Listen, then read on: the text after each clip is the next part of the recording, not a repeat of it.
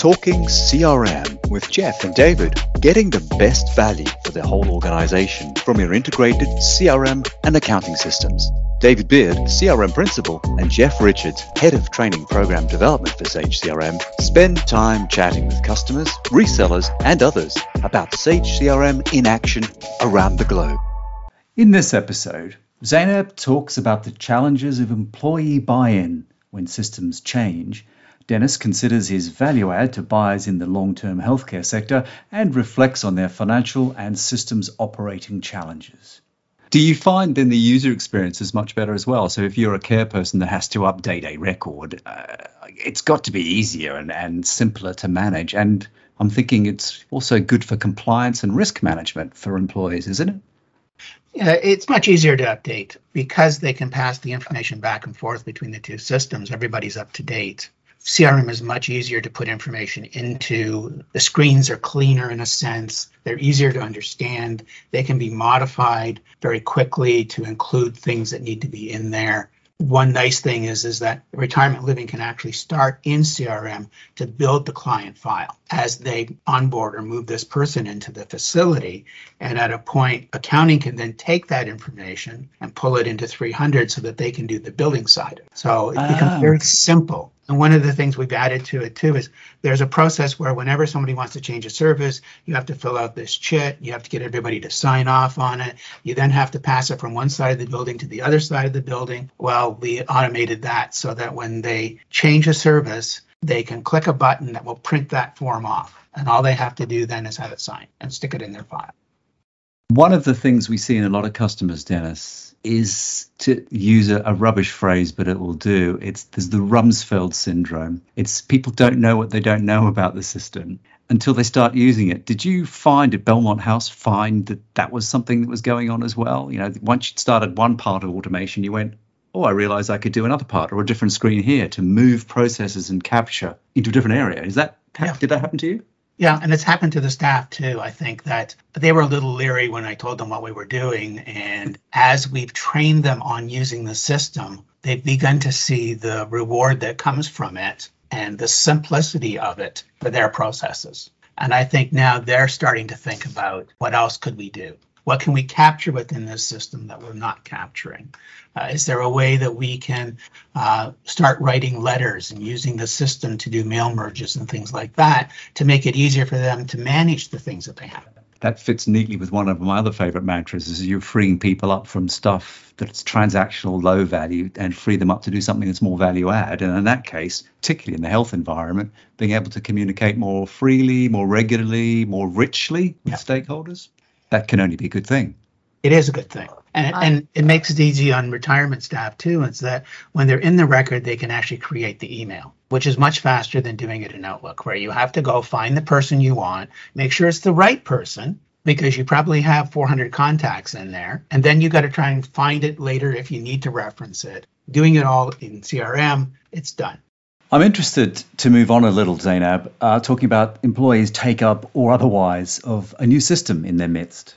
When people reject the system, and that is an experience that we had with Belmont House, especially with one of the power user in the team, the worst user or the weakest user of CRM, they were rejecting the system in a way. And I was talking about the process and talking about what kind of changes we will make, she mm. was rejecting to hear anything, any recommendation from me. So we were in meeting rooms, and I use that one as an example. I had I end up by talking to Dennis face to face, and fa- Dennis had to translate it to her in the language that she was accepting everything that Dennis would say it's all about employee buy-in so it does take correct not just showing a system right but it's, right. it's all about benefit to them is that what you're saying zainab correct so okay. it's just for them to digest that this is the system that can do more for us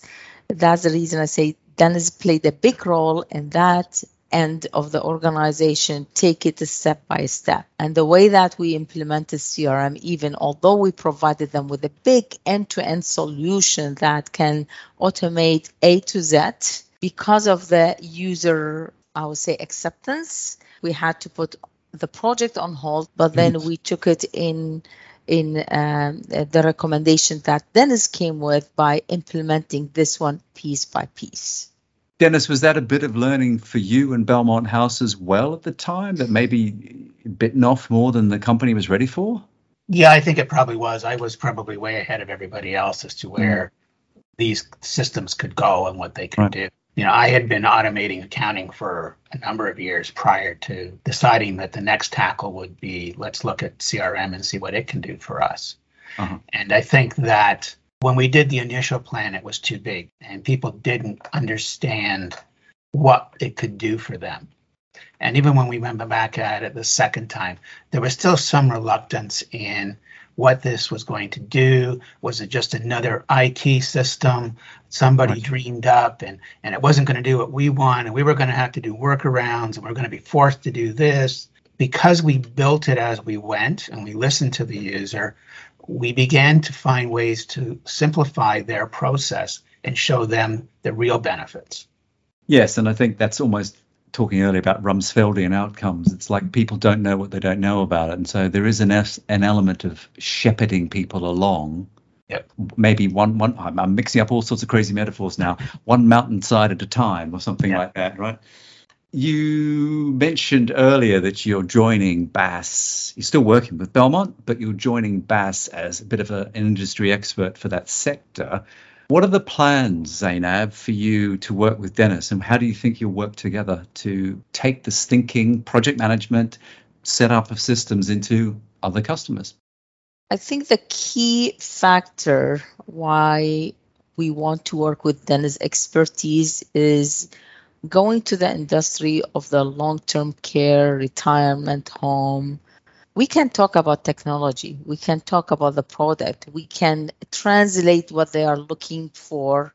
We can look for like their requirements and provide them with a the solution. Mm-hmm. The benefit that we are getting of having Dennis, he's talking to them about their pain point what is it and how they solved it at Belmont House because he has the industry expertise, because he has the industry knowledge yeah. for the long years and implementing ERP solution for Belmont House and implementing CRM. I think that is going to be a key factor for us the language the pain point, touching yeah. them to the areas that he knows that the business is hit or is they are having uh, like losing time or they they are spending too much manual work they are doing redundant on that so all of these points i can't talk about it but i can't talk about it reading it from a paper but when Dennis talks about it, he talks about day in the life issues. He lives it, yes. He lives it. He breathes it. He talk mm. about it. So